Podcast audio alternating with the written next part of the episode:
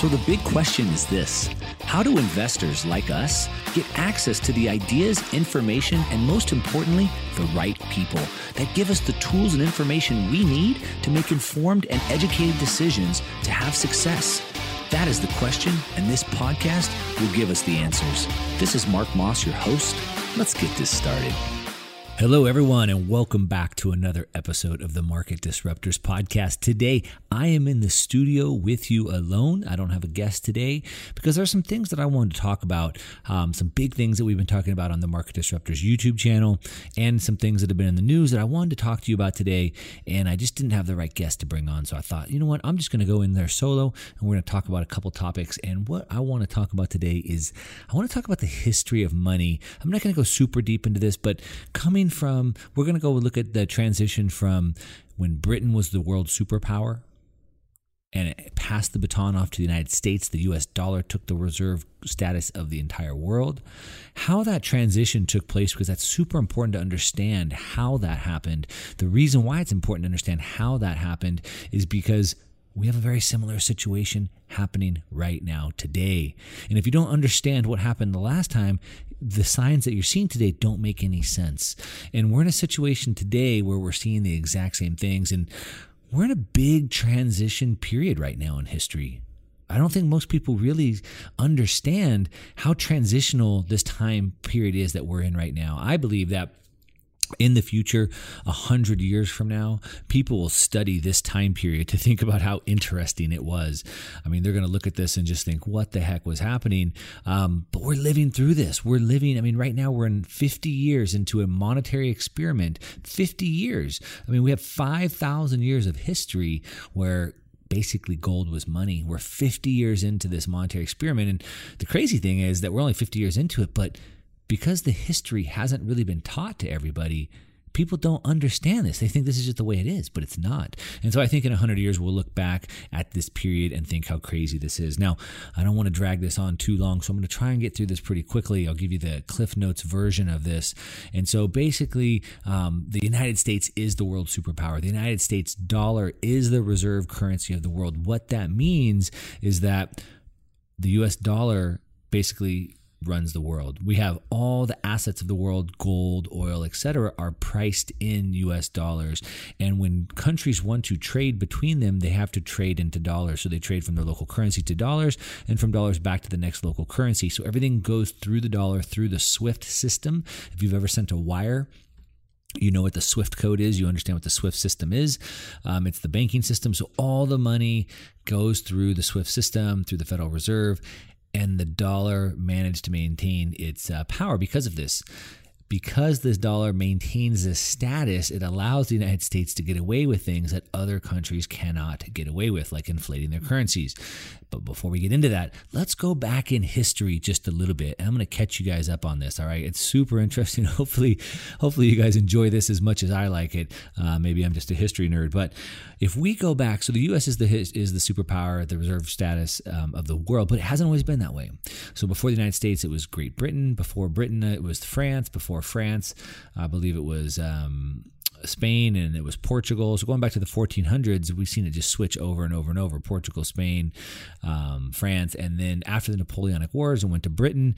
Britain became the world superpower. The sterling was the reserve currency of the world. And what happened is right around World War I, Britain was running out of money. Britain needed money to fight these wars. And what they did is they began to take on debt. They began to borrow money. They went from a creditor nation to become a debtor nation. And the United States was happy to become the creditor nation at that time. And so the United States and the banks, JP Morgan, et cetera, started loaning the British money to fight the wars, to supply weapons, etc. And as more and more debt was accumulated, of course, as you would imagine, the worse shape that the country became in. And at the end of World War I, at that point now, the sterling was so weak, Britain was under so much debt that the dollar, now the U.S., became a creditor nation. We know that the borrower is servant to the lender. So the borrower, Britain, was now in a bad situation, and now the United States was in a creditor situation. They had power. the dollar had power. The dollar now was challenging the sterling for reserve status in the world. All right, but it didn't just take it over. It became to the point where it could challenge it. And now we saw kind of the sterling and the U.S. dollar kind of sharing this reserve status. All right, and over a period of years and years and years, we saw it go back and forth, back and forth. The reason why this is important to understand is because a lot of people think that the U.S. dollar a lot of people may think it's going to be here forever. We know from history that nothing lasts forever and it's eventually going to change. And then a lot of people that do think it's going to change are waiting for that one big thing to happen, the one big thing. But it's important to understand that it's not one big thing. Most things in life aren't one big thing. It's about the small things that happen over long periods of time. And so when we look back at when the baton was transferred from Britain to the United States, we can also see this, that it happened over a long period of time. All right, so the sterling got weak, the dollar got strong. The dollar now is challenging Britain for reserve status of the world, for the world superpower position. And then came World War II. Britain wasn't recovered yet. They couldn't handle World War II. Well, now both the United States and Britain were going into debt. Both of them were overextending themselves to go into World War II. But luckily for the United States at the time, gold started flowing into the country. As the United States was exporting supplies, gold started flowing back in. So the United States was able to come out of this because it had enough exports to bring money back in. And at the end of World War II, Britain and the sterling were just in too bad of shape. The United States came out ahead. It had stockpiled a bunch of gold and assets.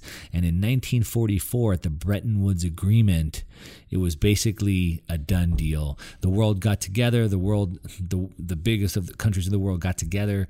In the United States, they signed this Bretton Woods Agreement, which basically said that the United States would become, the reserve currency of the world, and they would hold the gold, and they would keep U.S. dollars pegged to gold. And they would always redeem $35 for every 1 ounce of gold. That was the agreement. That's what everybody agreed to. And then all the countries of the world started sending their gold over to the United States. The United States held everybody's gold. They printed dollars.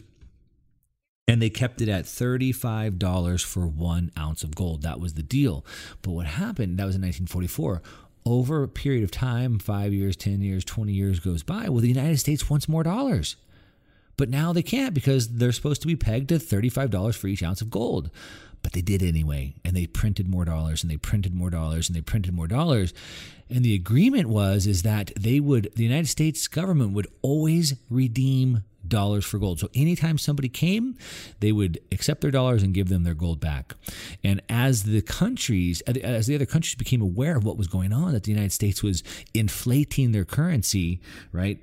When they inflate their currency, that means they print more, they increase it, they increase the amount of currency out there. It devalues it, it takes the value away. Think about that. Inflation takes your value away from your money. It makes your money worth less. So as the United States started increasing the money supply, inflating the money supply, it was devaluing the currency. And so these other countries knew what was going on, and they're like, why do we want to hold these paper dollars that are worthless? We're going to go get our gold back. So they would bring it to the United States. They'd cash it in. They'd take the gold. And the United States was fighting really hard to protect this peg. And these countries knew what was going on, so they kept coming to redeem their gold. And the United States lost a lot of money trying to protect that gold peg, or they gave up a bunch of gold. Now, we don't know how much. The Fed hasn't been audited. I sure would like to know. I know Ron Paul, who's led the charge on that for a long time, sure would like to know. But in my guess, I bet that the Fed, Fort Knox, does not have the amount of gold that they say they do. I believe they've given up a lot of it trying to protect that gold peg. And finally, what happened is they had protected that peg. They gave up so much gold to where they couldn't give up any more. And finally, President Richard Nixon, 1971, said, enough is enough. We are not protecting the peg anymore. It's done. And that's the day that the United States defaulted on their debt. That's when they bankrupt, right? They gave out dollars to people who took those dollars in exchange that they could always go back and get the gold. Now these countries are left with worthless paper that are not exchanged for anything. The United States defaulted on their debt, became bankrupt in 1971. And we're living in this post-bankruptcy world now today. All right, so now the U.S. dollar is bankrupt now. No one's going to exchange it for gold. Well, why would anybody want to hold it now? What's going to happen, right? Why would they do that? Well, the United States had to make the next step. So that was 1971. By 1974, we had this energy crisis, this oil crisis that was going on, and Henry Kissinger from the United States went to Saudi Arabia, which is the #1 oil producing nation in the world, and said, "Look, let's make a deal. You price all oil in dollars. Make sure that all oil is priced in dollars, all oil is traded in dollars, all oil is sold in dollars, and we will have your back. The United States will have your back no matter what." That was the deal. And that was a pretty secret deal, as a matter of fact. Most of this details didn't actually come out until 2016, if you can believe this. And that was the birth of the petrodollar. So gold went from being backed by gold, dollar was backed by gold, and now the dollar is backed by oil. This is the birth of the petrodollar. Now, as long as Saudi Arabia is the leading oil-producing nation in the world, and as long as all oil is priced and sold in dollars, then the United States can continue to have its reign. All right. It continued to have, the banking system, the SWIFT banking system, all the banking settlements, etc. And then, of course, the United States can rule the world, and we can slap sanctions on any country that doesn't bend to our will, right? You hear about that now with Donald Trump and Iraq and Iran, and now sanctions against Russia, sanctions against Iran, now sanctions against China, and sanctions. So basically, we're penalizing them using our financial system, basically turning the dollar into a weapon, weaponizing the dollar. And of course, you can imagine the countries don't like this. They don't like getting slapped on the hand all the time, sanctions, right? And eventually, they're just tired of it. And, if you kick enough people out of the financial system, if you kick enough people out of any system, eventually you find yourself on the outside.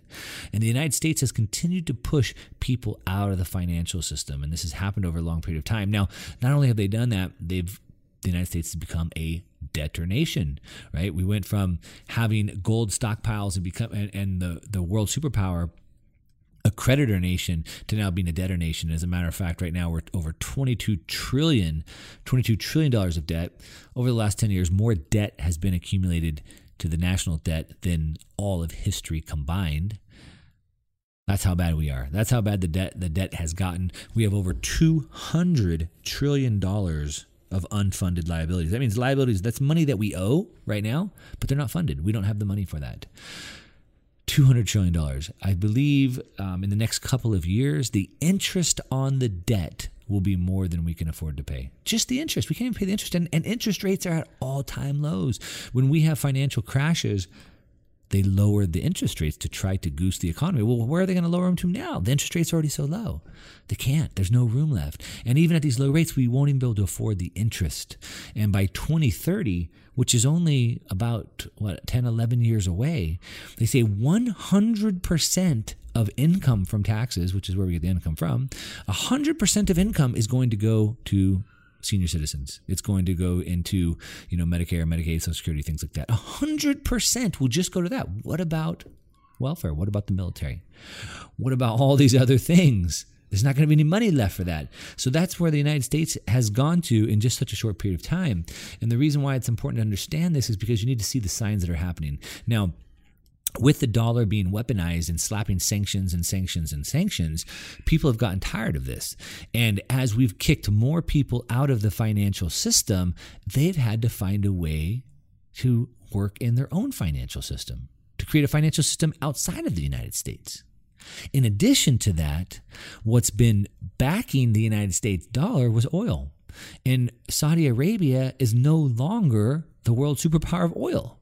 As a matter of fact, the United States produces enough oil to be energy independent if we want to do. But of course, if we don't buy oil from Saudi Arabia, who will? Russia produces oil. Venezuela produces oil. Iraq produces oil. Iran produces oil, and on and on and on. And if you want to know really what gets to the root of all the wars going on in the Middle East, just look at the oil. It's all about protecting the dollar. Everything is about protecting the dollar.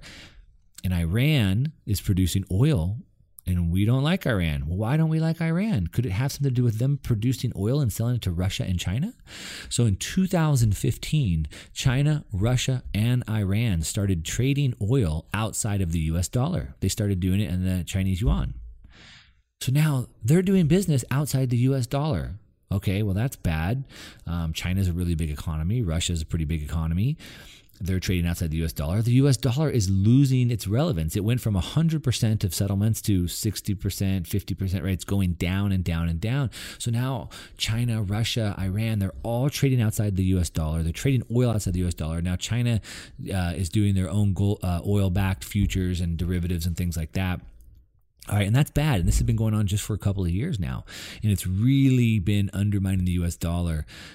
And again, if you want to look at the wars, all the wars are around this oil, right? It's around protecting the dollar. It's around protecting Saudi Arabia. And then this is the big piece that dropped, all right? This is the big news. The SWIFT system is the way that money gets moved around the world, right? When you go to wire money at the bank, you have to have a SWIFT code. It's your the SWIFT system. Well, there's been a new system formed to rival SWIFT, and it's called Instex. And it was put together in January of 2019, and this is for the EU, to be sending money on their own system. And it just went live about 2 weeks ago. So now, as of 2 weeks ago, the EU, Germany, France, Britain, and Russia, China, and Iran are all trading in their own financial system. Now, think about this for a minute. Now, we know I already said, right? China, Russia, and Iran were already doing this for now 4 years, but those were our enemies. Okay, that's our enemies. Now I'm talking about our allies, our friends, our closest friends, our closest allies. Our closest allies now are trading with our enemies, all in their own system when the United States is on the outside, all right? The pieces have been dropping for 30, 40 years, but they're continuing to escalate. It's continuing to get more and more and more. And in the last 4 to 5 years, the U.S. dollar has lost so much of its power, and it continues to lose its power. And now, just as the last 2 weeks, this was a massive piece that dropped. Now, what are we seeing in retaliation for that? Well, when you look at Donald Trump and threatening tariffs with China, trade wars, this is all about the money. This is all about the money. These are currency wars. The United States is trying to maintain the world reserve status. It's trying to keep the dollar in power. And it's under all types of attacks. A lot of it, well, most, I guess all of it's self-inflicted, right? I mean, if they would have kept the dollar strong, everybody would have still loved it. When the dollar went bankrupt and they rejected redeeming gold in 1971, it all fell apart. They've kept it under force through oil, but now there's so much oil and there's other renewable energies that it's not as big of a deal as it is anymore. And then when you've kicked all these people out of the financial system, they've had to find another way. Right? You just add all those up. Now we have technology. So now money, the US dollar, is under attack from Bitcoin. It's under attack from stable coins. It's under attack from other cryptocurrencies. And they get this. They haven't got it, but they get it now. And we know this. So last week, on the same day, the President of the United States, Donald Trump, and the Fed Chair, Jerome Powell, both tweeted about Bitcoin. Both of them on the same day. Imagine 10 years ago, Bitcoin wasn't even a thing. In 10 years, it's gone from a magic internet money to only being used by criminals to being a scam. Jamie Dimon says it's a scam. And now the President of the United States and the Fed Chair are both talking about it at the same time. Now, they said different things. The Fed Chair, Jerome Powell, said that he was asked, and he said, well, I don't think it's really a threat. It's too small to be considered a threat right now. However, people look at it like a store of value like gold. Wow, what an endorsement for Bitcoin. That's exactly what we say. It's like a store of value. It's like a store of value. Now, the Fed Chair, Jerome Powell, is basically calling it that. We couldn't have had a better endorsement. Bullish, extremely bullish. Then the President of the United States goes on to say that he doesn't like it. He doesn't like Bitcoin. He doesn't like cryptocurrencies. He goes on to say that if Facebook Libra wants to have their own coin, then they need to have a bank and they need to get their own banking charter. And then he goes on to say that the United States dollar is the only currency and it's the best and it's the strongest it's ever been. That's what he said. The strongest it's ever been, which is pretty ironic, considering that the Fed Chair just said a few weeks ago at the FOMC meeting that the economy sucks, basically. They can't get the inflation they want. They said they can't get 2% inflation, but all the prices I pay have certainly gone up by 2%, more than 2%. But anyway, they can't get the inflation up by 2%. So what are they going to do? Well, let's print up the money again. Let's fire up the printing presses. Let's start the quantitative easing. Let's lower the interest rates, and let's try to goose this economy again, because it's not good. Now, what happens when they print more money? It devalues it. Just think about that. Inflation devalues. When they inflate, when they make more money, it takes the value away from your money. So Donald Trump's saying it's stronger than it's ever been. In the meantime, the Fed's printing up more money. In the meantime, Donald Trump and all the other world leaders are in a fight to see who can devalue their currency the fastest. That's what they're trying to do. They're trying to devalue their currency the fastest, but yet he's tweeting saying it's stronger than it's ever been. It's not. Every time they print more money, it's weaker and weaker and weaker. Our unfunded liabilities are making us weaker and weaker and weaker.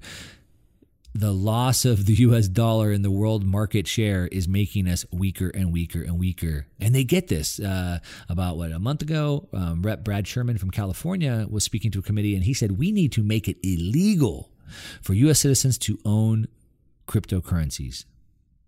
Wow, that was pretty heavy. And he knows why. And he said the reason why is because these Bitcoiners, these crypto people, believe that it undermines or takes the power away from the United States government, and it's a national defense problem, and it will limit our ability to slap sanctions on countries like Iran. He said that, like Iran. So imagine if you're Iran and you're listening to that. You're like, really? Wow, thanks for giving us that play-by-play. Now we're going to go buy as much as we can, right? But he gets that. He knows that when people, they know that the U.S. dollar cannot compete. It can't compete against a better form of money, and their only option is force. That's it. That's their only option. But it's a war that they can't win. Now, that was a little bit history lesson for you guys, going back all the way into our current events. Look at what this trade war is about. Look at what Trump and the other world leaders are doing. Look at the language. They are racing to devalue their currencies, take their value away from you, to steal your value from your money. The Fed is lowering rates. They're inflating the currencies. They are doing quantitative easing, which is basically buying the bonds because nobody else will buy the debt. And now that you see this happening, compare that to the story that I gave you of how the United States took over power from Britain, went into debt, fighting wars.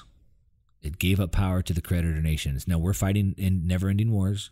We've taken on more debt than we can take on, and we're giving up power to the creditor nations. The same things are happening. It doesn't happen with a bang. It goes out with a whimper.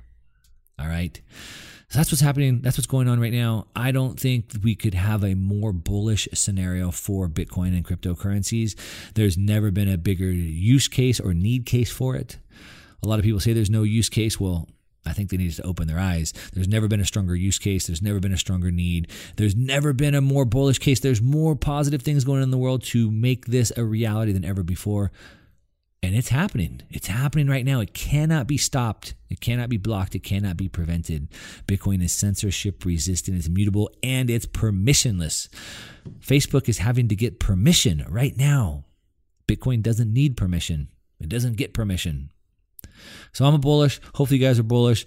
That's it. I'm going to wrap this up. This is an episode I did by myself. Let me know what you guys think.